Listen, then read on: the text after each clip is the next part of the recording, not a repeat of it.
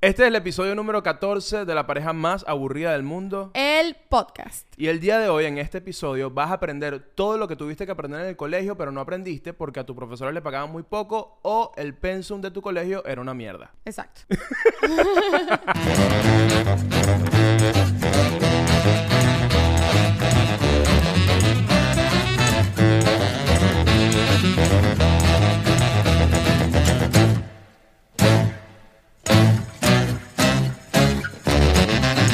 Ajá.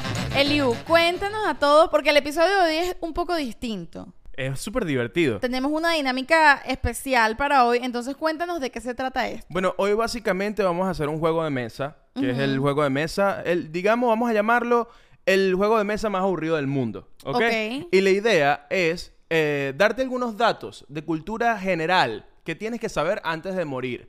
Y además son datos que te pueden ayudar cuando estás en una fiesta, estás en ese, en ese beach shower que tú no querías ir y no conoces a nadie, estás en una esquina que no sabes qué decir ni qué hablar porque tú no tienes hijos. Ujú. Bueno, en- con estos datos tú vas a poder romper el hielo y ser feliz esa tarde. ¿Qué te parece? Me parece muy bien, además me encanta porque va a ser como un juego Ujú. en el que nadie gana. No, no, no. no se Y la trata de- única que pierde es la ignorancia. Ok. eh, ok. Vamos, eh, ho- hoy vamos a vencer a la ignorancia, claro que sí. Y los detalles de este juego es que tenemos un bol. Por favor, muestra el bol. Entonces, porque no va a ser... Esto no va a ser simplemente... Directamente desde la cocina de la casa. Claro que sí. Porque no va a ser simplemente como que Shakti eche un cuento, yo eche un dato y entonces... No, no, no, no, no. No, no, no, no, no. Eso no. Ajá. Lo que vamos a hacer es que en este bowl hay muchos papelitos, ¿ok? Miren, aquí están los papelitos y cada papelito tiene una categoría. ¿Cuáles son las categorías, Shakti? Las categorías son ciencia, biología, arte, eh, cultura pop. Y, Y ya. y hay una más extra. Y hay una extra sorpresa. Que se llama- Se llama...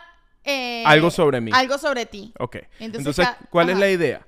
Que, por ejemplo, cuando le toca a Shakti, este, yo le voy a pasar, yo le voy a acercar el bol para que ella agarre un papelito. Yo agarro un papelito y según la categoría que me salga, yo tengo que echar un cuento, dar un dato curioso que yo investigué, so- que entre en esa categoría. No un dato que tú investigaste, vas a dar el dato, uno de los datos más importantes sobre esa categoría. Un dato que te va a ayudar, si eres soltero, capaz te va a ayudar a conseguir pareja, ¿me entiendes? Porque va, va a ser un dato demasiado increíble. Exactamente. Son esos datos que cuando estás en una primera cita, Ajá. tú no tienes, estás ahí- ya está incómoda la cita y tú te lanzas como que, ay, mira, ¿sabes qué? En estos días leí un libro, que no leíste un libro, escuchaste este podcast y ya, pero dices, leí un libro y, me- y mira, mira este dato tan curioso y vas a quedar súper bien. Claro, y ay, Tintán tiene un dato hoy que es rasguñarme, dime.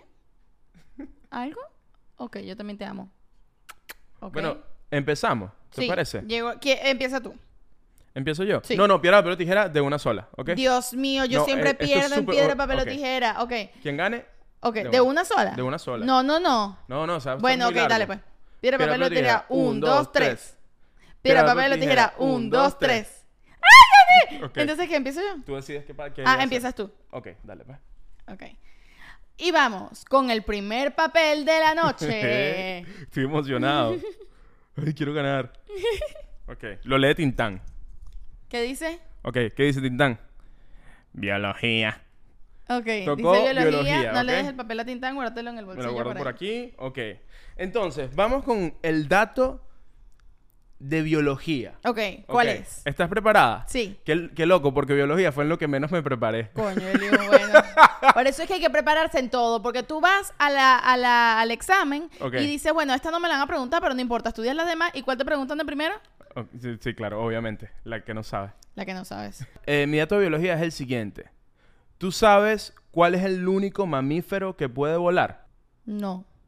¿Cuál es? ¿Quieres tirarla a pegar o Ok, no? o sea, me- te voy a decir qué pasó. Primero dije el pingüino y luego dije el pingüino no puede volar. Ah, no ¿O puede sí? volar. No puede volar, pero el Pero pingüino... tiene alas. Pero tiene cara de mamífero el pingüino, ¿verdad? No es un mamífero porque pone huevos. Claro, pero tiene cara de mamífero. ¿Entiendes lo Es que, que- tiene decir, lo que quiero decir? Sí, sí, te entiendo perfectamente. Porque es que él no tiene plumas, sino que tiene pelito. Y los mamíferos además son como gorditos siempre. Es como tierno. A mí me gustan más los mamíferos, ¿me entiendes? Yo creo que en, el- en la pareja más aburrida del mundo los, pan- los pingüinos son mamíferos, ¿ok? Sí, ok, Pero, ojo, pero... pero- no puede volar. ¿Sabes qué pasa? Que cuando me hiciste la pregunta también me dije a mí misma, eh, no sé cuáles son los que pueden volar y no son mamíferos, ni cuáles no. ¿Me entiendes? Tendría como que Ok, pensar mucho. Ok, ok, ok. Te, te digo de una. Ajá. El mamífero que puede volar es el murciélago. ¿Qué te parece? ¿El murciélago no pone huevos? El, El murciélago no Ah. pone huevos. El murciélago tiene que ir al hospital, tiene que pagar un seguro y después, nueve meses después, ir al hospital y tener a su muchacho y después pagar esas cuentas, no joda. A 20 años ese, ese, sé, ese parto. tengo, sé muy pocos datos sobre los murciélagos, la verdad. Bueno, yo cuando yo leí eso, yo dije, coño, me- Batman tuvo completo sentido. claro, Es como porque que es un mamífero. Porque Batman es Y mamífero los también. vampiros. Pero qué Entonces curioso se sobre convi- Batman. se convertiría en el segundo animal que puede volar. Pero mira esto, qué curioso sobre Batman, que él no es un bar- vampiro, es un murciélago. ¿Ves Sí. ahí la diferencia Sí, es entre distinto. los vampiros? Ok, hay una relación entre los vampiros y los murciélagos y entre Batman y los murciélagos, pero no hay relación entre Batman y los, mu- vampiros. y los vampiros. Es raro. No es raro. Yo creo que debería existir un Batman vampiro. Sería interesante. Sería interesante. Yo creo que cerraría mejor el círculo, pero Ah, bueno. ok, ok. Si, si existiera... Ok, cierro con esta pregunta, ok. Ok. Porque si no nos vamos ahí, podemos hablar, vamos a hablar una hora solo de murciélagos. Si existiera el personaje Batman vampiro y van a adoptar la película y tú eres la directora, Ok. ¿a- ¿qué actores escojas para que, escoges para que haga este Batman vampiro? Eh, sería Timothy Chalamet, probablemente. ¡Es demasiado bueno! Pon la foto de Timothy Chalamet. y- Porque claro, él no tiene cara de Batman, pero de vampiro sí. Sí, totalmente. Porque es como más totalmente. flacucho. Los vampiros son como flaquitos y blancos. Wow, DC debería llamarnos a nosotros para hacer Totalmente. esta película. Ok, eh, Ajá. seguimos. Dale, pues. Bueno, así empieza este juego, muchachos. Anoten ahí, anot- vayan anotando los datos, ¿ok? Listo. Lista. Ok, voy. Dale. Entonces, la primera es historia. Ajá, me encanta Shakti Historia porque Shakti Ok. no se acuerda nunca de ninguna vaina. No me acuerdo nunca, pero yo anoté, yo anoté aquí para que no me olvidara las cosas que había anotado. Ah, tú trajiste chuleta. Yo tra- sí, no, porque si no, no puedo. Yo no me- es que no me acuerdo de la fecha, entonces no la quiero cagar tanto. Tú eras la, la- en, en el colegio tú eras la que hacía las exposiciones con fichas en la mano. No, yo leía la- la- las vainas que anotaba atrás. Tú leías- Pero ¿sabes qué ok. pasa? Yo me puedo aprender un texto, ¿verdad? Me los aprendo, pero cosas que tengan fechas... O sea, que si tienes que hacer un texto donde eres una... Si tienes que hacer una obra de teatro donde tu personaje es una historiadora que sabe un- mucho sobre fechas. Eh, mira, tú sabes que te voy a dar un dato. Eh, ¿Sabes que me contó una vez? Eh, bueno, no, mentira. No, no, no, no lo voy a decir. Se convirtió en privado. Se convirtió. Es que no sé. Entonces, bueno. eh. Ay, ah, ahora todo el mundo quiere saberlo. Ok, pónganlo. Si quieren saber este cuento que Shakti se frenó, no, pónganlo. pero, o sea, lo que pasa es que no, no es que es privado, pero luego dije, bueno, no sé si X. Pero no, ey, ey, no te- este es tu podcast, no tienes por qué coartarte de nada. Tú habla lo que tú quieras. Por favor, ve- mándenle mensaje de confianza a Shakti, díganle que ella puede conversar aquí de lo que ella quiera, que está a salvo, díganlo en los comentarios. Mira, no vale, pero te voy a leer mi dato de historia, ¿ok? Dale, pues. ve. Entonces, la cosa es que resulta que la Coca-Cola, antes de ser la bebida más famosa del mundo, era una bebida considerada como un fármaco, era medicina. Ok. La vendían en las farmacias y era una medicina, era un jarabe para el dolor de cabeza. La Coca-Cola. La Coca-Cola. Eso fue en mil, ya te vas, ves, para eso es que anoté. En Déjame mil- adivinar. 1992. 1885. 1885. La Coca-Cola Ok. existe desde 1800, finales de 1800. Ok. y estaba utilizada para el dolor de cabeza, para un montón de cosas así, supuestamente, pero con el tiempo se empezaron a dar cuenta que era un éxito, todo el mundo iba a la farmacia a comprar eso, obviamente no necesitaban récipe y que no funcionaba un coño para el dolor de cabeza. Yo creo que hoy en día se debería necesitar récipe para comprar Para una comprar Coca-Cola. Coca-Cola, totalmente. Es como, o ser mayor de edad, ¿me entiendes? Como que... Pero tú te puedes imaginar la cantidad de cosas hoy en día que nos venden en la farmacia, que nosotros y que sí, este remedio y no sirve para un carajo y es Tylenol. adictivo y ya. Sí, que nos venden Tylenol y, y dentro de 50 años, si- dentro de 100 años el Tylenol son gomitas. Bueno, y lo que pasó con la Coca-Cola es que era tan... Se vendía muy bien, pero no, no funcionaba como remedio, que decidieron empezarlo a vender normal, porque la gente igual lo iba y lo compraba. Claro. Entonces, bueno, pasa con la Coca-Cola y con la ketchup. En 1830 la ketchup la vendían como un remedio para la indigestión. En 1830. Ajá. Eso me parece Antes muy que cu- la Coca-Cola. Pero sabes que me parece muy curioso porque Simón Bolívar murió en 1830. Ah, mira Entonces, tú. capaz le recetaron mucha ketchup a Simón Bolívar y se, se murió una indigestión de tanta ketchup.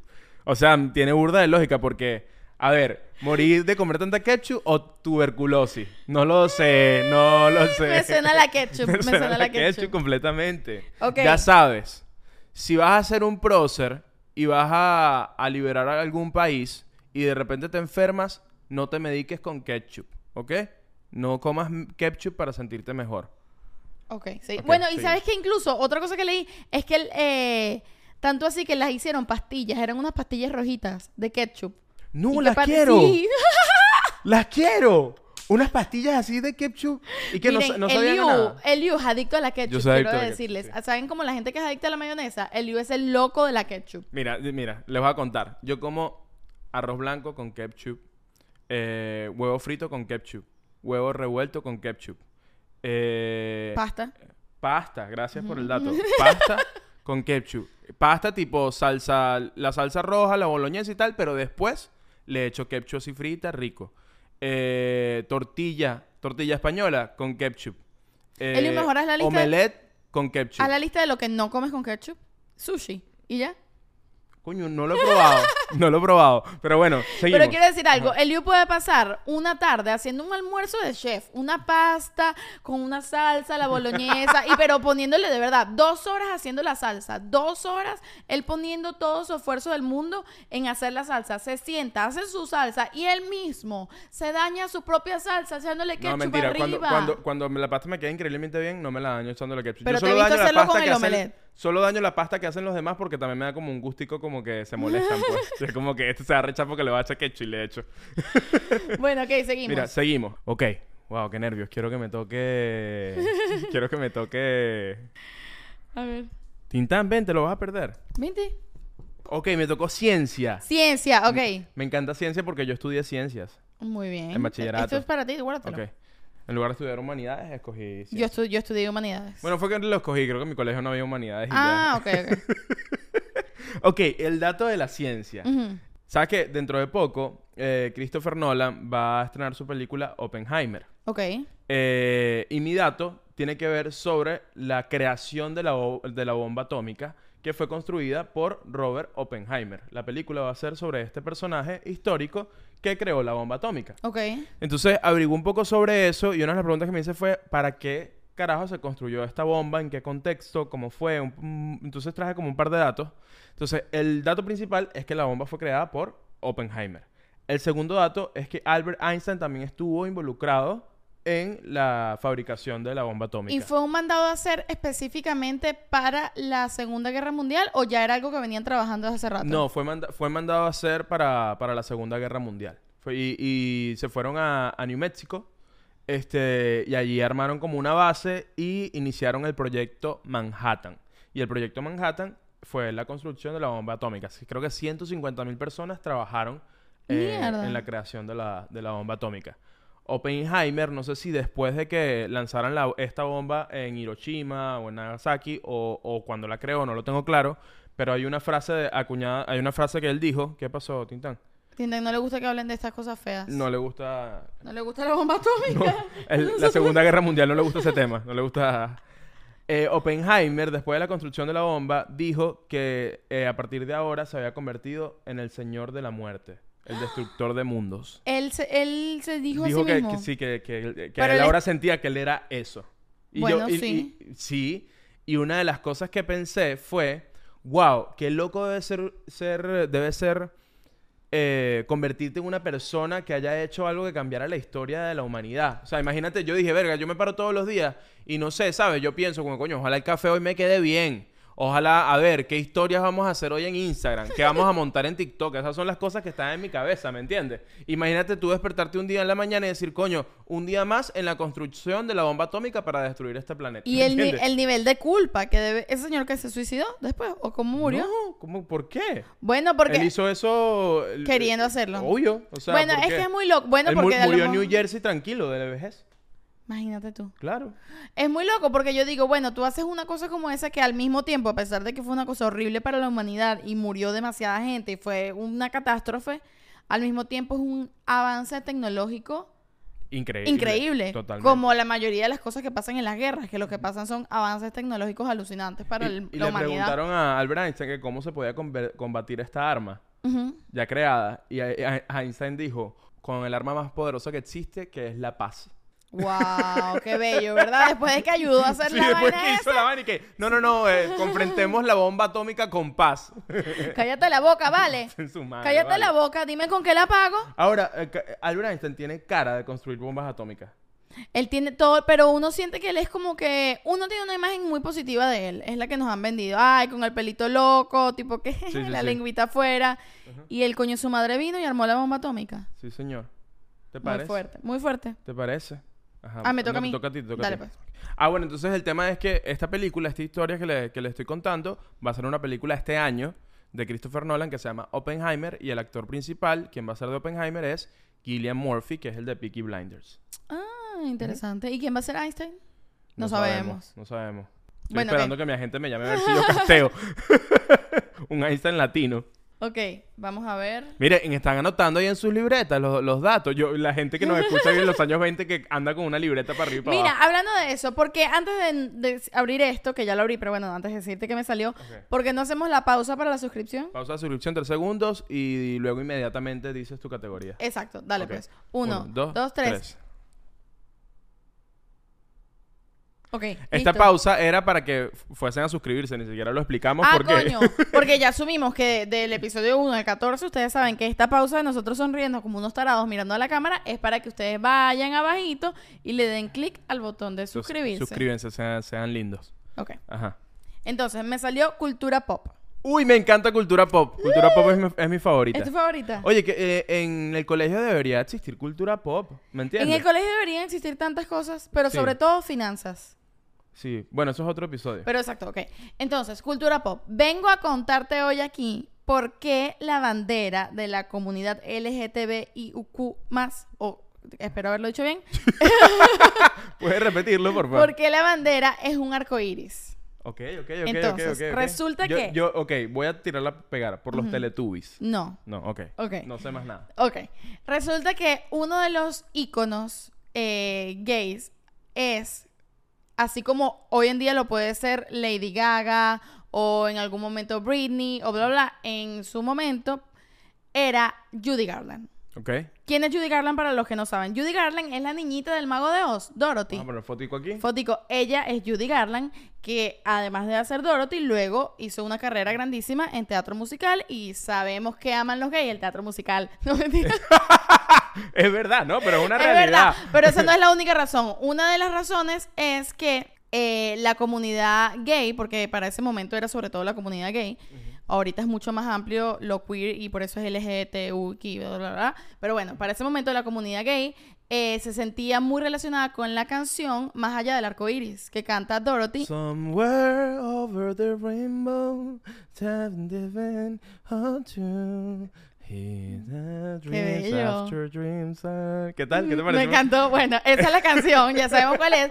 Y la canción habla de esta niña que vive en este mundo que es blanco y negro y ella quiere irse a vivir más allá del arco iris. Upon the stars. Ajá, Muy bien, muy bien. ¿Y qué es lo que pasaba? En ese momento la comunidad gay estaba súper reprimida, estaba mal visto ser homosexual, bla, bla, bla, bla, bla. Y ellos soñaban con ir más allá del arco iris, pues, Ok. básicamente. Entonces, dicen, cuando los disturbios de Stonewall, Ok. que eso es un evento también muy importante para eh, el orgullo gay. Bueno, esto es un cuento mucho más largo, pero el punto es que en ese mismo momento eh, Judy Garland murió. Ok. Y dicen los rumores que cuando estaban reunidos en este bar eh, en Nueva York, antes de que pasaran los disturbios, eh, mucha gente venía del funeral de Judy Garland. Wow, ok, ok. Y entonces, bueno, lo que pasó fue que llegó la policía a sacarlos y a caerlos a coñazos simplemente por el hecho de ser gays. Y entonces, eh, bueno, hubo un revuelo, bla, bla. Esta es una historia muy larga que no tiene nada que ver con esto. Pero entonces, el orgullo gay empezó, necesitaba una bandera. Y la bandera que usaron es el arco iris, refiriéndose a la canción de Más allá del Eso arco me iris acuerdo. de Judy Garland. Ah, qué bella, muy bella esta historia. Que fuimos a ese bar en Nueva York. Fuimos ¿no? a ese bar en Nueva York y bueno, me disculpan que obviamente conté la historia demasiado por encimita, pero es una No, no, historia pero súper larga. no, pero súper bien. Oye, un, un aplauso para ti, buena Ok, mu- exposición. muchas de verdad. gracias. Si, si le gustó cómo contó Shakti la historia de Judy Garland, díganlo en los comentarios, claro que No, sí. conté, la, conté la historia de por Ah, de qué por qué. Judy Garland es un icono gay. Pero- Y te quiero decir algo más. Uno de mis sueños como persona es ser un icono gay. de verdad, yo siempre he querido que la comunidad queer me ame. De verdad, es algo así como que lo necesito. Necesito esa aprobación. Quiero ser Madonna, quiero ser Britney, quiero ser Judy Yo Garland. estoy seguro que ya te aman. Yo ya, ya te aman. Ok, Algunos pocos, las pero- personas más pero- aburridas del mundo que sean parte de la comunidad LGTBIQ+, eh, dígame si me aman. Porque Ok. lo necesito. Lo Ok. necesito demasiado. Me encanta. Mira, este, y lo otro es que eh, hay una tremenda película sobre eh, la vida de Judy Garland que podemos Ah, recomendarle ¿verdad? una Es vez. Con René Zellweger. Con Re- eh, con- ¿Es con René Zellweger? Sí. Ok, bueno, ponemos aquí el, el póster para que vayan a buscarlo y verlo. Se llama porque Judy o se llama. ah, Está bueno. No, me acuerdo. Creo que se llama la dejamos Judy. aquí. Ok, seguimos. Eh, me toca a mí. Ok, agárralo pues. Vamos a ver. Algo sobre ti. Algo Me salió sobre ti. algo sobre ti. Ok, esta es la- Ok. esta- ah, no era sorpresa, sí lo dijimos. Ahora Sí. Eliu tiene que contarnos un dato curioso sobre él que no haya, hemos o sea, a contado lo acá. mejor yo lo sepa, pero públicamente no se sabe. Creo que ni tú lo sabes. Ah, Yo hice mi tarea. bueno, ok. Ok, ok, ok, ok. Esta historia que voy a contar sobre mí se llama eh, Casi me quedó huérfano en París. Ok, Ok. creo, creo que sí la sé. ¿Sí la sabes? Sí, ¿Te sí, la sí. conté? Amor, muchos bueno, años muchachos, ya. cuando yo, tu- yo tenía como 12 años, quizás, eh, yo fui a París con mis padres un verano eh, a vacacionar y estábamos en el metro de París. Obviamente mi papá y mi mamá estaban con un mapa gigante viendo a dónde carrizo íbamos porque, bueno, porque no teníamos ni idea, queríamos ir, no sé, al, al- al- al Louvre del coño y no teníamos ni idea de cómo llegar en metro. Ellos estaban ahí distraídos con su, con su mapa.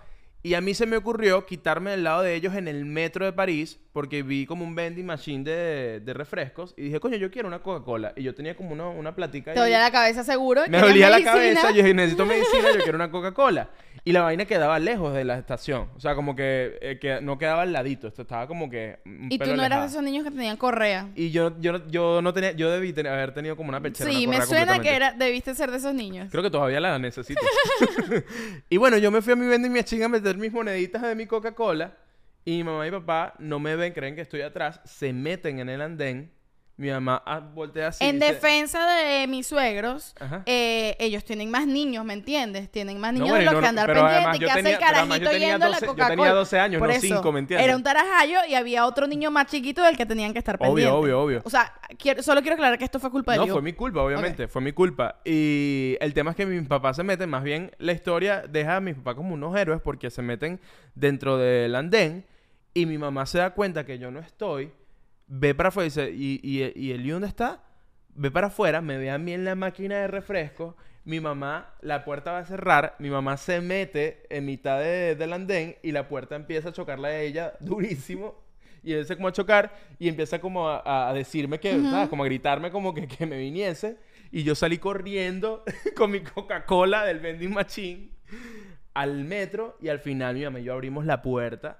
Que esto, fue- punto. esto es una película de acción. una Tu película. mamá era como Sandra Bullock. Ella es como Sandra Tu mamá Bullock. es Sandra Bullock, Sandra ok. Bullock, completamente. Abrimos la puerta juntos y me metí en el andén y en ese momento no me convertí en un, mu- en un huérfano en París. Ok, entonces el dato sobre ti es que no eres un huérfano parisino. Exacto. Ok. Pero es que es una historia, yo, fue una historia muy importante en mi vida porque yo siento, o por lo menos yo sentí en ese momento, que si cerraban las puertas del metro, mis papás se iban a ir, como Home Alone, pues se iban a ir y yo iba a que- quedar solo en el metro de París, que, no- que, que es peligroso, pues. claro. Entonces yo dije, nada, de, de aquí, de aquí, yo estaba como de moda el tema de, de secuestrar niños y ponerlos a pedir, a mendigar, ¿sabes? En el Estaba de mundo. moda. O sea, como que sonaba mucho en los 90, eso sonaba mucho, como que, ¿sabes? Que, como Ey, que- en los 90 uno le decían burda como que, es que si te quedas quieto te iban a robar. Exactamente. Yo me acuerdo en Caracas que no me separara mucho o que, porque, ¿sabes? Porque roban niños. No, Mito, mito o realidad. Eso lo decían los papás y los abuelos para que, pa' que te portaras bien o era una realidad, por no, favor. en realidad. Eso, eso- Adultos de los 90, No, eso era real. eh, comenten, pongan en los comentarios si de verdad pasaba, si de verdad robaban niños o nos estaban engañando para atemorizarnos. Desde ese día en adelante, yo cuando tengo un día así como estresante, que digo, ay Dios mío, ya quiero tener otra vida, pienso en qué hubiese pasado si mi mamá me hubiese dejado ahí botado en, el, en París y capaz, no sé, ya... fue Pues Yo como hablaría en París. francés. Hablaría francés. Al menos. Bueno, esa fue la historia de algo sobre mí, eh, de- sobre cultura general. ok, voy Ok, yo. te toca. Vamos a ver. Ciencia. Ok, me gusta que te toque ciencia, me gusta. ¿Por qué te gusta? Porque yo cuando estaba pequeño yo quería estudiar medicina. Entonces de- me di cuenta Ok. que, no lo, que no era lo mío, que no lo iba a lograr y bueno, me dediqué a las artes. Como todo el mundo que descubre que no puede hacer Mira, algo... tengo dos muy buenos de ciencia y Ajá. no sé, te pongo a elegir. No, no, no, el que tú prefieras. Bueno, este, este me parece un dato curioso que no lo había oído antes. ¿Tú sabías que los astronautas y bueno, y la gente de la NASA hay algo a lo que ellos llaman la zona ¿De qué te ríes? que me acordé cuando me dijiste esto fuera del aire, me da mucha risa. Ok. Fuera del aire, bienvenidos a la radio. Sí. 106.5. Ok, dale, pues. ve. Ok, hay algo que se llama la zona Ricitos de Oro En, en el espacio. en el espacio. Ok, Se refiere a todos esos planetas que son habitables. Ok. O sea, en los que pudiese existir vida humana. ¿Por qué se llama la zona Ricitos de Oro? ¿por qué? Porque en el cuento de Ricitos de Oro, cuando te acuerdas, cuando Ricitos de Oro entra a la casa y entonces ella siempre se consigue con tres cosas, que sí, con tres platos de sopa. Y uno está muy caliente, uno está muy fría y el otro está, Está bien perfecto. y ella se lo toma. Entonces va, hay tres camas. Entonces esos son como los planetas. Esa- mm, algo así. Hay una que es muy grande, hay una que es muy chiquita y una que es perfecta para ella. Y en Recito de Oro todo pasa con esas tres cosas. Bueno, para que la vida humana pueda existir en un planeta, siempre tiene que pasar cosas así. Por ejemplo, eh, si es muy caliente, no podemos vivir ahí porque nos quemamos. Pero si es muy frío, no podemos vivir ahí porque nos congelamos. Eso Sí, sí, tiene que sí. estar en la Lo mitad. entiendo, lo entiendo. Exacto. Eh, si no hay agua, nos morimos. Y si Claro. hay demasiada agua, no podemos respirar. Si no hay agua, pero hay café, yo, yo pudiese probar, ¿oíste? Yo pudiese probar. Entonces, bueno, lo que busca la NASA cuando quiere conseguir un planeta habitable es que sea un planeta con zona ricitos de oro. Es decir, que no Wow. sea ni muy muy ni tan tan. Qué brutal. De ahora en adelante, cuando busquen casa, que se tengan que mudar, ahora tienen que buscar cuál es la zona Ricito de Oros. Que es Claro. Como que, do- ¿dónde puedo pagar una renta? Un- tiene que ser un sitio que la renta yo la pueda pagar. O sea, que sea como que, coño, puedo, pu- yo puedo con esto yo solo. Segundo, que no sea un chiquero, ¿me entiendes? Porque a veces Exacto. tú lo puedes pagar, pero tú buscas y la vaina es como que, Exacto. coño, solo tengo para pagar eh, aquí en Miami, que todo es carísimo. Puedo, solo puedo pagar mil dólares, pero cuando pones vainas de mil dólares, que si un baño en Es que en es un Hialeah. puente, es un puente y tú duermes abajo del Sí. puente.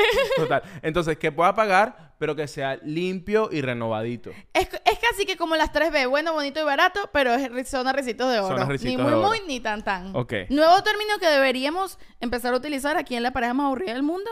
Como que mira, no, pero eso no es tan ricitos de oro, le falta ricitos de oro. Claro, eh, claro, lo perfecto es los risitos de oro. Los ricitos. Es más, cuando tengamos merch, sacamos una camisa que digamos, estoy en la zona ricitos de oro. Ok, zona risitos de oro. Ok, me gusta. Me gusta. Ok, sigamos. Te Ok, toca. me gustan estos datos porque me acabo de imaginar a alguien que, que está en su primera cita y está todo nervioso y de repente, pum, se sienta a comer. Y te dice, como hey, que, ¿tú sabías que "Ey". es la zona ricitos de oro? Exactamente. Y es como que, oye, no, no lo sé. ¿Cuál, cuál es la zona risitos? ¿Ves? te, estamos, te estamos salvando. Estamos salvando tu vida amorosa, básicamente. Completamente. Va- vas a dar un besito así, como que estás así. Estás a punto de dar un besito. Ya, ya coronaste. Ya tienes los ojos cerrados y todo. Tiene los ojos cerrados y de repente dice, ¡Ey, ya va! Ya va. No te puedo besar todavía porque no te he contado sobre la zona Ricitos de Oro. Dale, me toca a mí. Dale, pues te toca. Ok. Pero no, pues, ponme... te tienes Ah, que poner bueno, el- ok, de- debo claro, hacer tiene entrega que ser- oficial. Obvio, obvio. Hay que hacer las cosas bien, si no, no se hacen. Algo sobre ti. No, vamos a No, cambiarlo de- por ahí, devuélvelo ya que lo porque, digas. ajá. No, vamos... De las reglas no puedes repetir de O manera sea, a lo consecutiva. mejor sí, pero algo sobre ti no, porque solo hay dos y luego yo no diré nada sobre mí. Exacto. Y queremos que digas algo Bueno, sobre ti, aunque si te obviamente. vuelve a salir, tienes que decir tú dos cosas sobre ti y yo no digo nada. Ok. Me tocó arte. Ok. Vengo a hablarte, el día de hoy en esta clase de arte, Shakti, Ujú. vengo a hablarte sobre el surrealismo. Ok. ¿Ok? Pero vengo a hablar del surrealismo sobre todo porque yo siento que el surrealismo lo hemos usado, eh, ya es una palabra acuñada en la cultura pop. Ya tú puedes no, sa- tú puedes no saber de dónde viene el surrealismo y tú dices, ves algo y dices, wow, eso, está, eso es surrealista, pues. O sea, como Es que- demasiado surreal. Lo que muy- viví es "Guau, surreal. Guau, guau, bro. Esta película es demasiado surrealista y no tienes ni idea de qué. es el Como la surrealismo. gente cuando usa excéntrico. A veces la gente usa excéntrico mal. ¿No te has dado cuenta de Sí, sí, eso? sí, sí. Esto es demasiado excéntrico. Y no, eso no es demasiado excéntrico. Solo tiene un color brillante. Solo es rosado. Eso no es excéntrico. Ok. No, no, es que es muy. Es muy serendipia. Que no, así no se No, así usa no esa palabra. usa. Basta. Bueno, yo siento que eso pasa con el surrealismo, que todos usamos surrealismo porque cuando no sabemos qué decir, es surrealista. ok. Cuando es rarito. Cuando, exacto, es rarito surrealista. Entonces, quiero explicarles de dónde viene el término surrealismo en el arte, cuándo nació el surrealismo, porque es una palabra relativamente nueva, porque antes de los años 20 el término surrealista no existía, no existía el surrealismo. A partir de los años 20 fue que se empezó a hablar del surrealismo porque un pana... Que es un movimiento artístico. ¿no? Es un movimiento artístico, eh, pero a partir de que Bretón, Ujú. eh, un pana de apellido Bretón, que es de, de Francia, así me lo aprendí. Que bueno, que él, su historia es que él iba en el metro de París en 1920, le provocó una Coca-Cola y su mamá se fue y él quedó perdido en París. Exacto. Bueno. Y decidió inventar el término surrealismo. Exacto. No, hablando en serio, Bretón eh, empezó a escuchar y a estudiar estas ideas de Freud sobre, eh, sobre los sueños, ¿no? Y todo el tema del psicoanálisis a través de los sueños y qué significan los sueños. Y Breton, deci- con otro pana, que no me acuerdo el nombre, decidió crear esta corriente eh, que era crear eh, cosas artísticas que partieran de eh, lo, al- lo- lo aleatorio de, de los sueños, ¿no? Exacto. Y lo llamó el surrealismo, ¿no? Este, de ahí parte, pero para agregar un dato aún más curioso, eh, el director de cine Buñuel se interesó, le- leyó el manifiesto de Breton porque sacaron un manifiesto sobre el surrealismo. Porque en esa época la gente sacaba manifiestos, ¿me entiendes? Sí, la sí. gente decía, mira, a partir de ahora en el arte existe esto, aquí están las reglas. Totalmente. Ahora, el- ahora los manifiestos son los newsletters. Suscríbete a mi, nu- a mi newsletter. Ah, cuando saquemos un newsletter puede ser nuestro manifiesto. Nuestro manifiesto, el, El ma- manifiesto pero semanal. El, ma- manifiesto, más aburrido, del mundo. del mundo, me Miren, gusta. muchachos, aquí estamos, aquí estamos. Creando. ajá. creando todo el tiempo. Este, él saca este manifiesto, el cineasta Luis Buñuel, eh, Buñuel lee este manifiesto y decide irse a París porque el bicho dijo, de, no, bro, esto está en otra y yo quiero ir para allá. porque esto el bicho había estudiado historia, Buñuel no, no hacía cine Claro. todavía. Todavía no creo. hacía cine. Creo que no. Él- Estaba estudiando arte. no, él estudió historia. Ah, Él no imagínate. estudió arte, él estudió historia.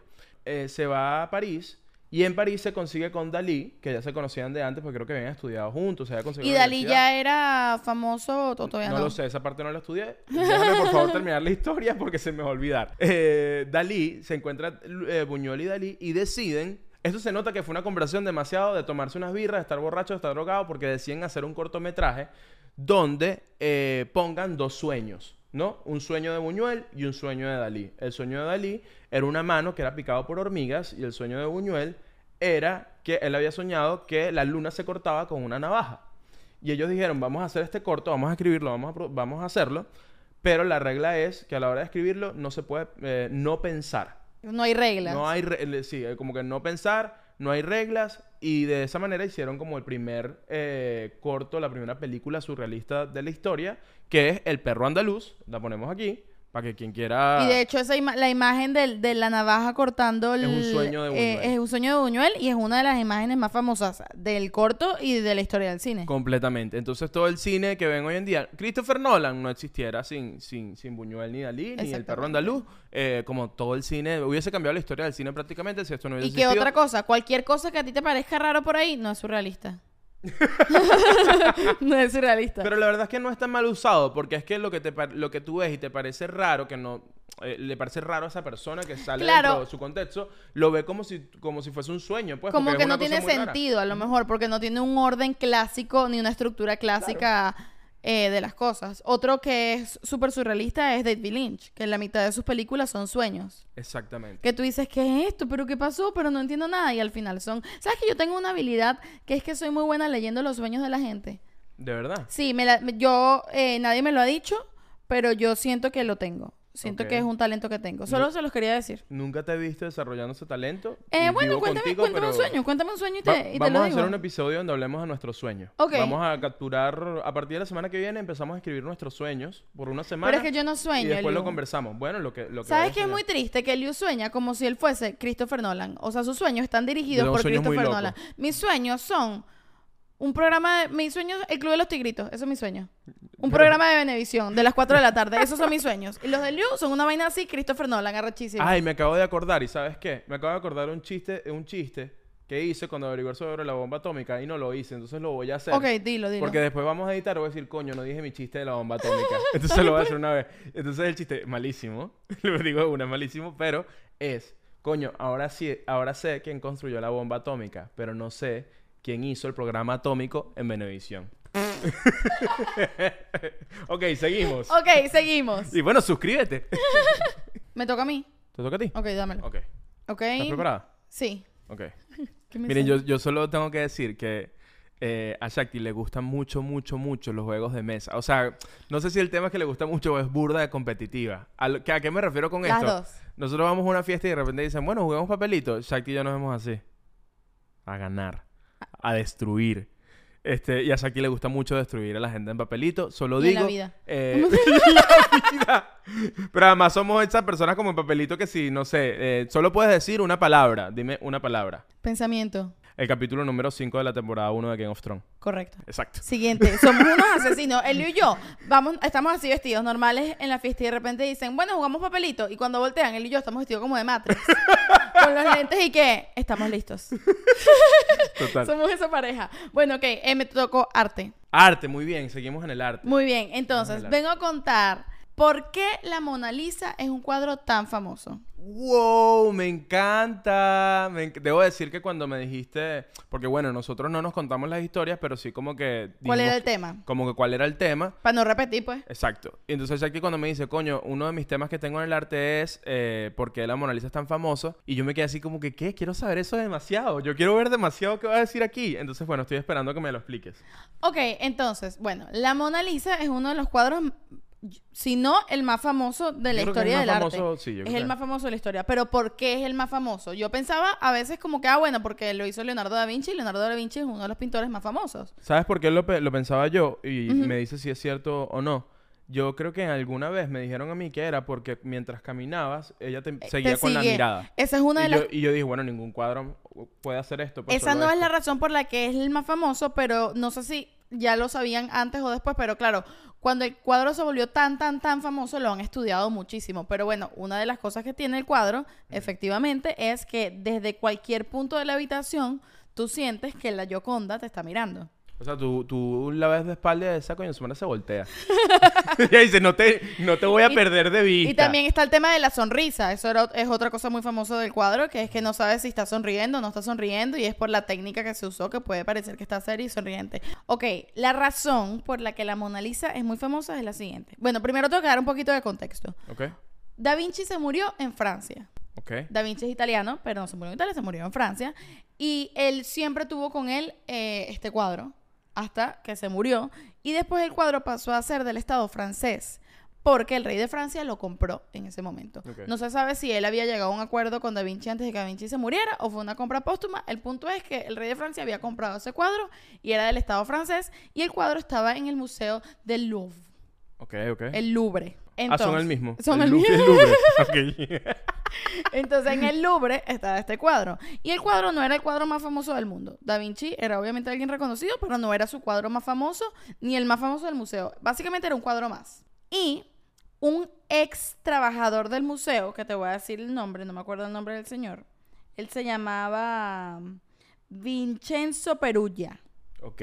Vincenzo Perugia era un italiano que trabajaba en el museo, en el Louvre. Tiene t- tan nombre de alguien que maneja un museo. Totalmente. Pero bueno, él no, él era un trabajador más del buceo y él quería devolver el cuadro a Italia porque él decía que eso debía pertenecer a Italia, que para él eso era patrimonio italiano.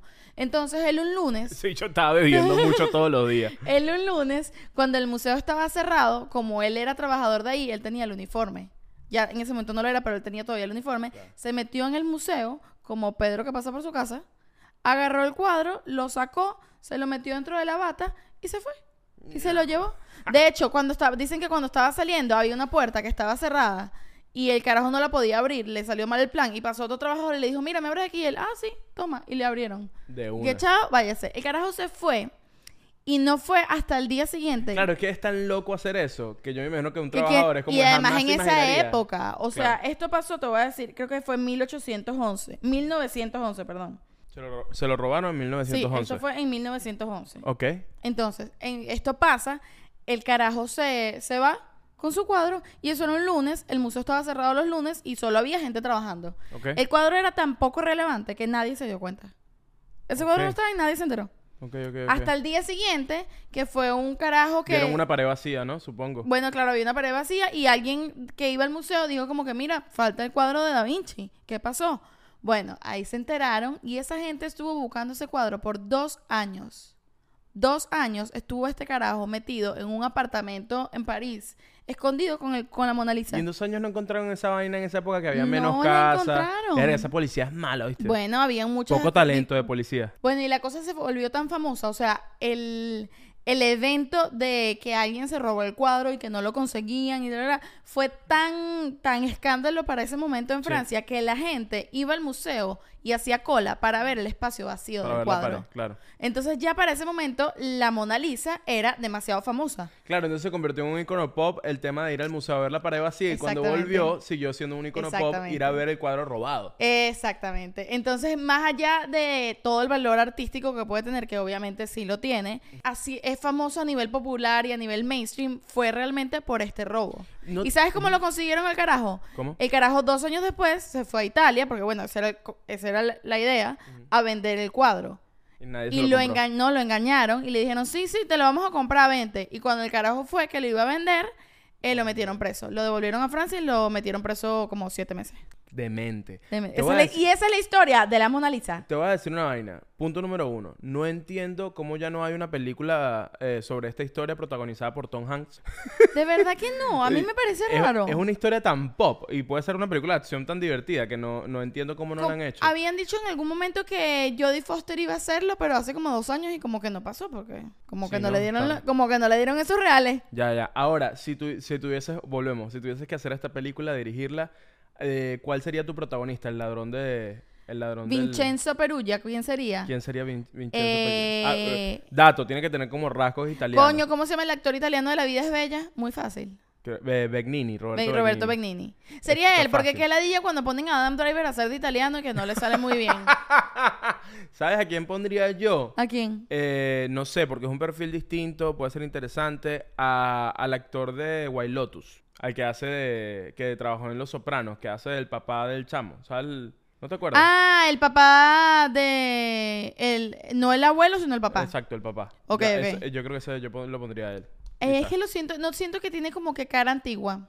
Ok, ok. Siento bueno. que, que no, no, lo, no lo veo, pero bueno. Y lo otro, lo otro que, que me parece, y, y lo hemos hablado antes, y podemos hacer todo un capítulo sobre eso nada más, que a mí me parece súper demente y súper loco, que realmente eh, en el arte, lo que es pop, lo que es lo que todo el mundo conoce, lo que es, no es lo mejor. O sea, siempre hay una concepción como que, ah, eh, los cuadros de Pollock, eh, y la gente que puede pensar, ah, este fue uno de los mejores pintores, o Van Gogh, este fue el mejor pintor. No, no es que fue el mejor, sino que hay una historia muy interesante o muy trágica o, eh, o- Hay un chisme atrás. hay un chisme muy importante atrás o que supieron vender muy bien o los mismos artistas o, o- o la gente que hacía el mercadeo alrededor de ellos lo supieron vender muy bien. ¿Qué pasó que a es la lo- historia? Que es lo que se hagan más caro. Y no quiere decir Entonces, que me- es que lo sean que- malos, lo que pero tenemos- es que no, a lo mejor no son mejores que otros. No, para terminar la idea, yo lo que creo es que eh, es muy loco como en el arte es demasiado importante el marketing y la historia que está detrás. ¿Qué quiero decir con esto? Eh, tú puedes hacer tu música, tú puedes hacer tu película, tú puedes hacer tu podcast y lo más, no- ninguna de esas cosas va a ser mejor que otra. Simplemente, capaz una tiene una historia más interesante alrededor de esa Claro. que otra. Y eso Esto es lo que lo hace va más. para todos ustedes que son unos artistas arrechísimos, pero no les da la gana de tener Instagram. Se tienen que abrir el fucking Instagram, lo siento mucho. O sea, porque como venden, de verdad, no basta, ¿no? Me encantó la vuelta que le diste. ¿Te lo llevaste? no tengo más nada que decir después de esto. Ok, Sigamos. continuamos. No, pero tienes que darme Ah, que... ok, claro, toma. sí. Voy a cerrar los ojos. Con ojos cerrados, por si acaso. Como si hiciera falta. No quiero que digan que soy un tramposo ni nada de esa vaina. Odio a la gente que hace trampa en los juegos Yo de también, mesa. no me gustan. De verdad que no. A menos que sea yo el que haga trampa porque lo necesito. ¿El YouTube pues. es trampa? Bueno, a veces hay necesidad. A veces hay No necesidad. sabía esto de ti, no me gusta. No, yo no hago trampa solo en Monopolio, porque es que si el que hace el banco del Monopolio está huevoneado, hay que robarse banco. Eso es una ley del Monopolio. ¿De qué estás hablando? Eso es una ley del Monopolio, todo el mundo lo sabe. Todo el mundo lo sabe. Tú has robado Monopolio, sabes que sí. No, no, no apruebo esto. El tipo de cosas por las que se molesta Shakti, de No, ¿verdad? son apro- esas. no apruebo esto. Las dos partes de la pareja más aburrida del mundo no están de acuerdo en este tema. no, no, no, hay que hacer trampa en juegos de mesa. Y no hemos hablado de las reglas del uno. Pero no vamos a entrar en eso. No, no, no hagan trampa, no hagan trampa en juegos de mesa. Ok, vamos con historia. Ok. Ok. Tengo una muy buena historia. pero- Cuéntame. Pero, muy, muy buena. Voy así de una. En la antigua Grecia, eh, que prácticamente ellos inventaron el deporte, hacían deportes completamente desnudos. Boxeo, lucha libre. ¿Por qué? Todo desnudo. O sea, tenían jugaban ropa. dominó desnudo. ¿Pero por qué? Porque sí, porque... Juan, no, mi no. Yo llegué tarde. Llegaste tardísimo. Me dejaste morir ese chiste ahí, vale. Y coño, yo lo hice para ti. ¿Cómo me lo vas a dejar morir así? Pero no, no, es que me impresionó mucho. ¿Por qué desnudos? Porque, bueno, eh, vi que la palabra gimnasio, eh, que viene del griego gimnasio, este, significa eh, hacer ejercicio desnudo. Hacer ejercicio desnudo. Eso significa gimnasio. Ok. Entonces, eh, coño, me pareció muy loco que eh, los bichos... Es que creo que tenía que ver con... ¿Sabes qué pensé? Que entonces las siglas gym son G de hacer, Y ejercicio, M desnudo, gym, hacer ejercicio desnudo. Ok, me gusta, me gusta. Me gusta, digamos que sí. Ok, entonces, ajá, perdón. Eh, no, me, eh, me parece muy loco que estaba se- asociado, ¿sabes? No estaba sexualizado, sino que estaba asociado con hacer ejercicio. Como que, ah, pero no permitían, había ciudades en Grecia que no permitían ir a mujeres a ver el evento deportivo de los hombres porque estaban completamente desnudos, ¿no? Entonces, eso, eso Está era- loco, solo está se loco. permitía en Esparta. Claro, me imagino porque a lo mejor la ropa los in- in- eh, no les permitía hacer ciertos movimientos. O sea, no, no existía Nike, ¿me entiendes? No, creo que tenía que ver con algo artístico o con algo como, como les parecía, el tema del cuerpo así todo cuidado. Bello, bello. Y de ganar, o ganar en la lucha, era como una ofrenda a los dioses. Bueno, imagínate ¿Entiendes? tú ir. Entonces, después de que tú ganabas, te hacían estatuas completamente desnudos. De ahí vienen las estatuas Ah, griegas. desnudas. Sí, gri- eh, griegas. Pero mira, una cosa, imagínate tú ir a las Olimpiadas y de verdad, o sea, imagínate los cuerpos de los deportistas. Ujú. Son una vaina impresionante. Claro, claro. Ver ese montón de cuerpos desnudos, pero se pueden hacer daño. Sí, pueden hacerse daño, totalmente. Yo creo que si eso pasara hoy en día, nadie estaría pendiente de quién gana o no. Estuviesen obviamente todo el mundo hablando eh, de quién tiene el pipí chiquito, quién tiene el pipí grande, quién Porque tiene la las tetas caídas, desnudez, quién... la to- desnudez hoy en día no está, o sea, yo s- antes creo que era como que más, o no. Es que yo creo que eso... Eso es todo un episodio. Eso varió en el tiempo. O Como que antes no era- Es, no es, no es Sí. escalera. No es escalera. no, bueno, y es por que- algo luego, la, la- imagínate co- en la época victoriana cómo estaban vestidas esas mujeres, casi que desde Exacto. los ojos hasta, la, hasta Total, los total. pies. Pero eso es todo un viaje. Eso podemos hablarlo. El tema de la desnudez en, la- Entonces lo en el pasaremos tiempo. para más adelante. Eh, pero lo que voy con esto es que esto, cuando leí esto sobre los griegos haciendo ejercicio desnudo, eh, me puse a pensar y la verdad es que sí hay en los deportes como una cosa como, como erótica, como los deportistas. El tema, por ejemplo, en el béisbol. Los, bei- los peloteros se dan nalgadas. Eh, eh, termina una carrera, eh, llegaste a la base y das una nalgada. Y, hay- y, y es muy, me parece muy loco porque eh, me parece muy gracioso porque la combinación del el machismo que hay en, en- en- en- que pueden que puede haber dentro del béisbol combinado con el que le das una nalgada a tu compañero cuando termina. Es como que es- es súper curioso. Y Claro. además hay un tema como que las duchas abiertas, como bañarse todo el mundo, todos los hombres, todas las mujeres allí, viéndose las partes. Es como que yo siento que eso viene de Grecia, ¿me entiendes? Cuando leí esto, coño, ahora tiene todo el sentido del mundo el tema de bañarse en un gimnasio y que todo el mundo... eh, es, es algo cultural en el... en el ¿Verdad? Porque ejercicio. habrán inventado eso así en los gimnasios, digo, podían ponerle puertas. No lo sé, pero... es, como parte del, yo del siento que- vibe de baño de gimnasio. Yo siento que viene de, de Grecia, ¿me entiendes? Tú Es te has como algo bañado en cultural. uno de esos baños, pero eso, o sea, yo tengo un cuento de esto. yo cuéntalo, tengo un pues. cuento de esto. Cuando yo vivía en Canadá, ajá. este, wow, me da mucha pena contar esto, pero cuando yo vivía en Canadá, Pena, ¿por qué, chico? Ah. no, pero es que eh, uno de los, voy a contar uno de los momentos más vergonzosos que, que he vivido. Ajá. Yo vivía en Vancouver y yo me inscribí en un gimnasio que estaba cerca, bastante económico, y supe que está, que porque era tan económico, la vaina era como un gimnasio viejísimo, ¿me entiendes? Ok. Y, pero bueno, nada. O sea, yo eh, voy al gimnasio, está solo, hago mi ejercicio normal, lo, lo de siempre, ¿sabes? Como cuatro flexiones, cinco pesitas y ya, pues. ok. Lo de y siempre. sudado. Y sudado, ¿no? y dije, coño, me iba, me iba a ir de una para mi casa y pensé, coño, yo estoy pagando este gimnasio, me voy a bañar en las duchas de aquí. Claro. Voy a aprovechar, voy a Ah. Aprovechar cada el centavo. gimnasio, ¿no? Porque total no voy a volver a venir. Exacto. y, y yo nunca me había bañado en un gimnasio. Yo no había usado un gimnasio nunca en mi vida. Y veo que las duchas son duchas abiertas. Y digo, coño, aquí no hay nadie. Eh, me voy a bañar. ¿Quién coño? ¿Qué puede pasar?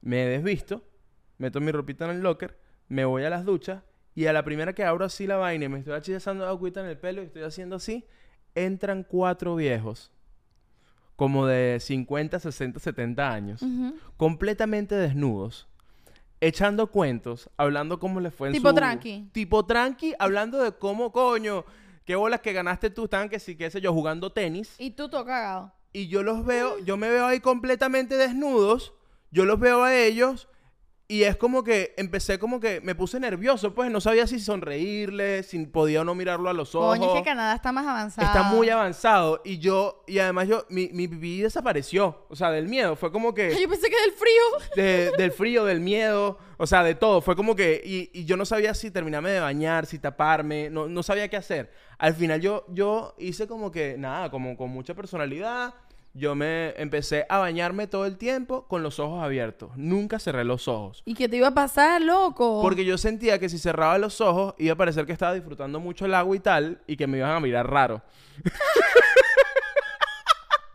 y yo dije, nada, yo voy a. Es como, yo, esto es como una fiesta.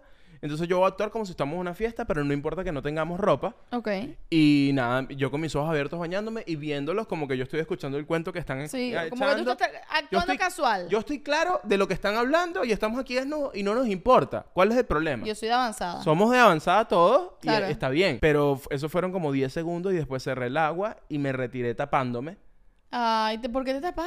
Porque Te daba penita. me Es que daba mucha pena. ¿Tú no sientes que el Me daba mucha pudor pena. es algo como que muy latinoamericano? Puede ser. Como Sí, porque en Europa, ellos en- en Europa inventaron en que si las Europa playas no, andan- nudistas, ¿no? no andan con ese peo. Los canadienses también es como que, mira, ya es un baño, tú te pipí, yo también tengo, como que a quién le importa. Totalmente. Bueno, para cerrar la historia de Canadá, lo, lo que yo entendí es que los canadienses están más cerca de Grecia en ese sentido. Ok, muy Entonces, bien. por eso, por eso no les da pena el tema de la de estar desnudez. desnudo. Ok, seguimos. Seguimos. Vamos con últimos dos. Sí, yo creo que con últimos dos estamos, estamos listos. Ah, Miren, yo he disfrutado mucho haciendo este episodio. Si a ustedes les gustó, digan si quieren parte 2 en los comentarios. Digan parte 2 y, Exacto. y podemos lanzar una parte 2 de datos curiosos del universo, Exacto. del mundo. Podemos lanzarnos que si datos curiosos para sobrevivir la adultez, por ejemplo. Ese me gusta. Uno que sea así como que. em, como, sí, como, como, como vivir solo. Ok. sí, Bueno, sí, sí. X, vamos a seguir, ajá. Pero bueno, dejen en los comentarios si quieren segunda parte y dejen también cuál fue su dato curioso favorito de este episodio, ¿ok? Seguimos. Seguimos, Voy a ajá. agarrarlo de aquí. Ya va, tengo que agarrarlo Ay, yo. Ok, Ajá. Dios mío. Ok, sin Ajá, ver. no Ok, vi. Ok. Dice biología. Ok, ok, volvemos a la biología. Volvemos Se a la repite- biología. Se repite Vamos a biología. ver, ya no me, no me acuerdo qué tema leí. Yo dije ya algo de biología. Tú dijiste algo de biología ya, creo que sí. No me acuerdo ya. No, qué. no he dicho nada de Ah, no he biología. dicho nada. Ok, te voy a decir algo eh, muy interesante. Ok. ¿Tú sabías que así como las huellas dactilares, el olor de cada persona es único e individual? No, no. es decir, no se repite, no existen dos personas en el universo que huelan huelan igual, solamente los gemelos idénticos. no.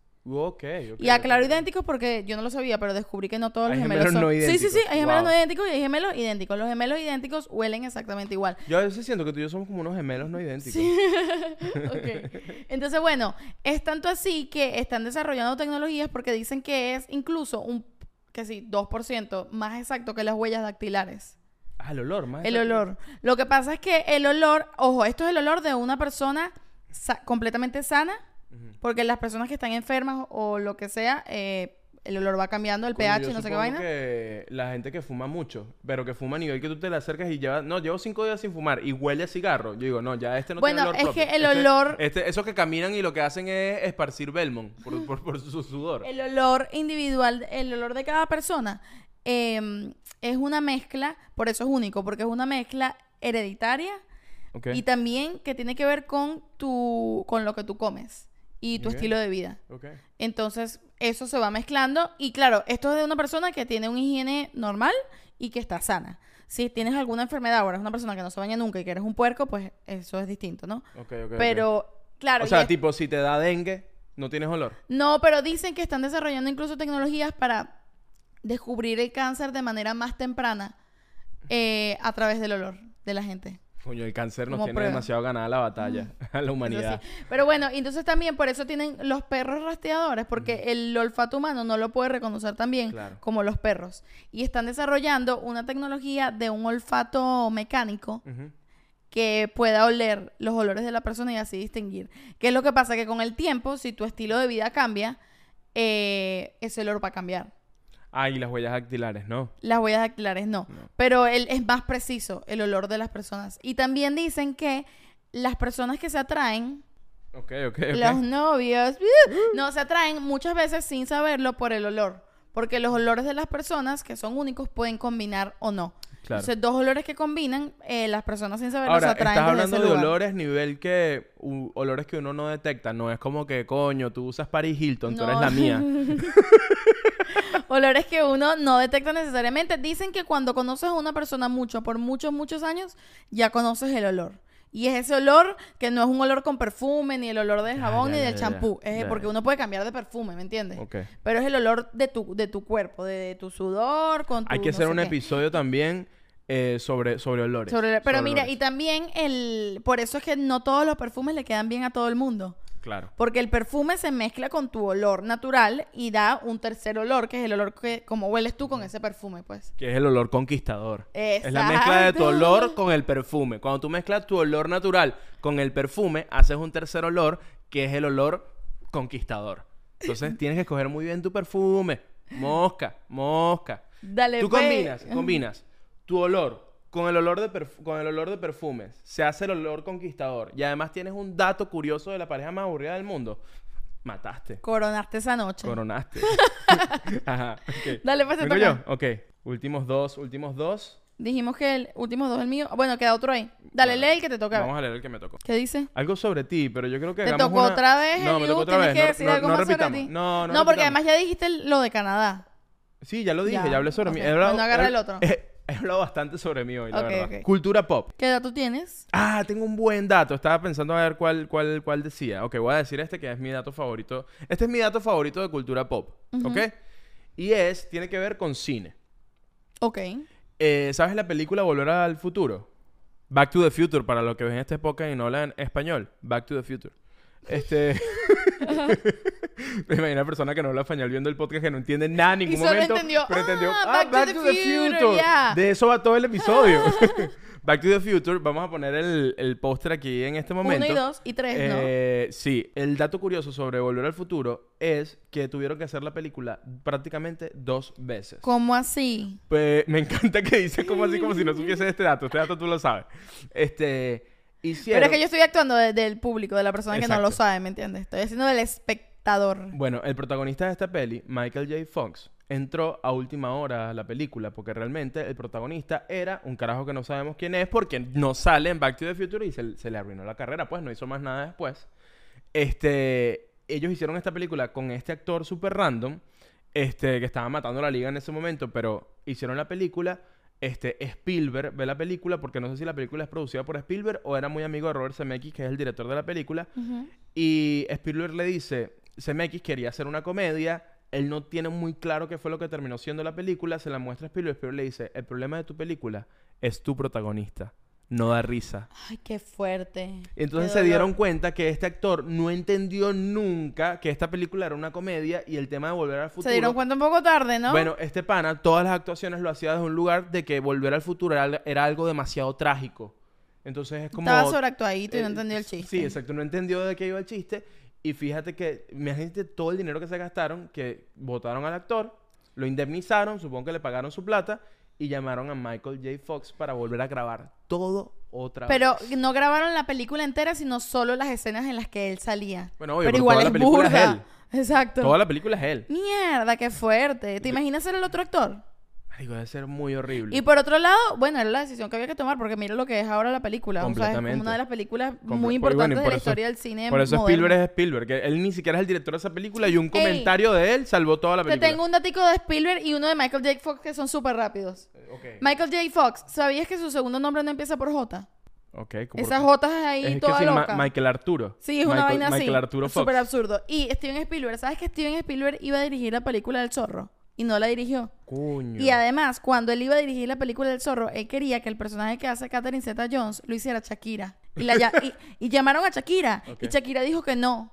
Porque dijo que, no- que su inglés no era lo suficientemente bueno en ese momento. Ah, y chico, no lo hubiese dicho que aceptó. sí. Le dio miedo. Claro, yo entiendo. Yo, yo- uno ha pasado por eso. Yo hubiese hecho lo mismo, la verdad. Si no tienes el inglés, no vas a Uno ir ha a pasado por cagarla. eso. Pero bueno, sí. y Tintán otro- está teniendo una pesadilla en este momento. No Surrealismo. sé. Tintán a veces tiene pesadillas, muchachos. Ay, ya, por eso. ¿Lo despertamos? Yo, ¿Qué se hace en estos casos? Yo no sé qué hacer en estos casos. Tintán. ¿Qué hacen si saben qué hacer cuando los perros tienen pesadillas? Nos, pas- nos pasa a veces que Tintán tiene una pesadilla, empieza como a resoplar y no sabemos si es más sano eh, despertarlo O o, dejar dejarlo que, que tenga pase su, su cosa, pesadilla. pues. Bueno, lo están viviendo en este momento. Si saben qué hacer, déjenlo en los comentarios. Ajá. Está furioso. Este... ¿Quién Tintán? Sí. Bueno, ah, otro dato sobre esta película es que Michael J. J. Fox entró a la producción, pero Michael lo estaba partiendo en la televisión y es- tenía dema- estaba grabando demasiadas vainas. Entonces él solo podía grabar todas sus escenas de noche. Carajo. Entonces la película con Michael J. Fox solo se hizo de noche. Y ese, ese carajo en esa época solo dormía en los traslados del, del canal de televisión al plató de la película. No, Solo vale. dorm- dormía en el carro. Esto es una locura. Es una locura. Bueno, si no han visto Volver al Futuro, tienen que ver esa vaina, pues. y que vuelas Está chulo. como lo bien que salió a pesar de lo cuesta arriba que fue. Completamente. No, una, para mí, una de las mejores películas de la historia de Hollywood, Volver al Futuro, Es palazo. buenísimo. Mira, estamos listos por hoy. Yo creo que estamos listos, señoras y señores. Listísimos.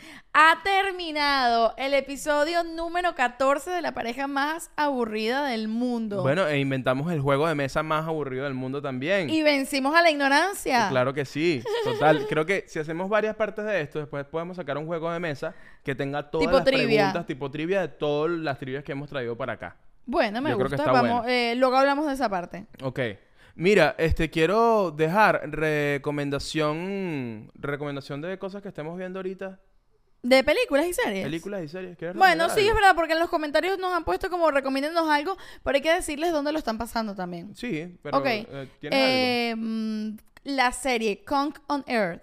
Conk on Earth, eh, una Le- comedia brutal. En español se llama como La Tierra eh, según Filomena Conk. Eso está en Netflix, este, está brutal. Nosotros nos hemos reído un montón con esta serie. está Y muy cool. hablando de datos curiosos, es toda una serie en formato falso documental donde te hablan sobre la historia de la humanidad. de la humanidad. Básicamente. Total, en tono de en tono de comedia. Graciosito, graciosito. Graciosito, ¿Y tú tienes graciosito. algo para recomendar? Ajá, y yo les quiero recomendar esta película que vimos hace poco en Netflix que se llama Sin novedad en el frente. Es Ajá, una que pe- está nominada también al Oscar. Está nominada al Oscar y es una película bélica, una película de guerra sobre la Primera Guerra Mundial que está está Es increíble. increíble. Está del- Es alemana. de las mejores pelis de guerra que yo he visto. Y eso que a mí me seguro. gustó mucho el año pasado o el anterior, la de 1918. No, ¿Cuándo 1917. se acabó la guerra? 1917. Pero la peli se llama 1917. Ah, bueno, ok. Esa fue, in- esa fue increíble. Pero esta, wow, es que es desde, es desde otro lugar, es arrechísima, de verdad. Sí, genial. Bueno, y le- está en Netflix también. Sí.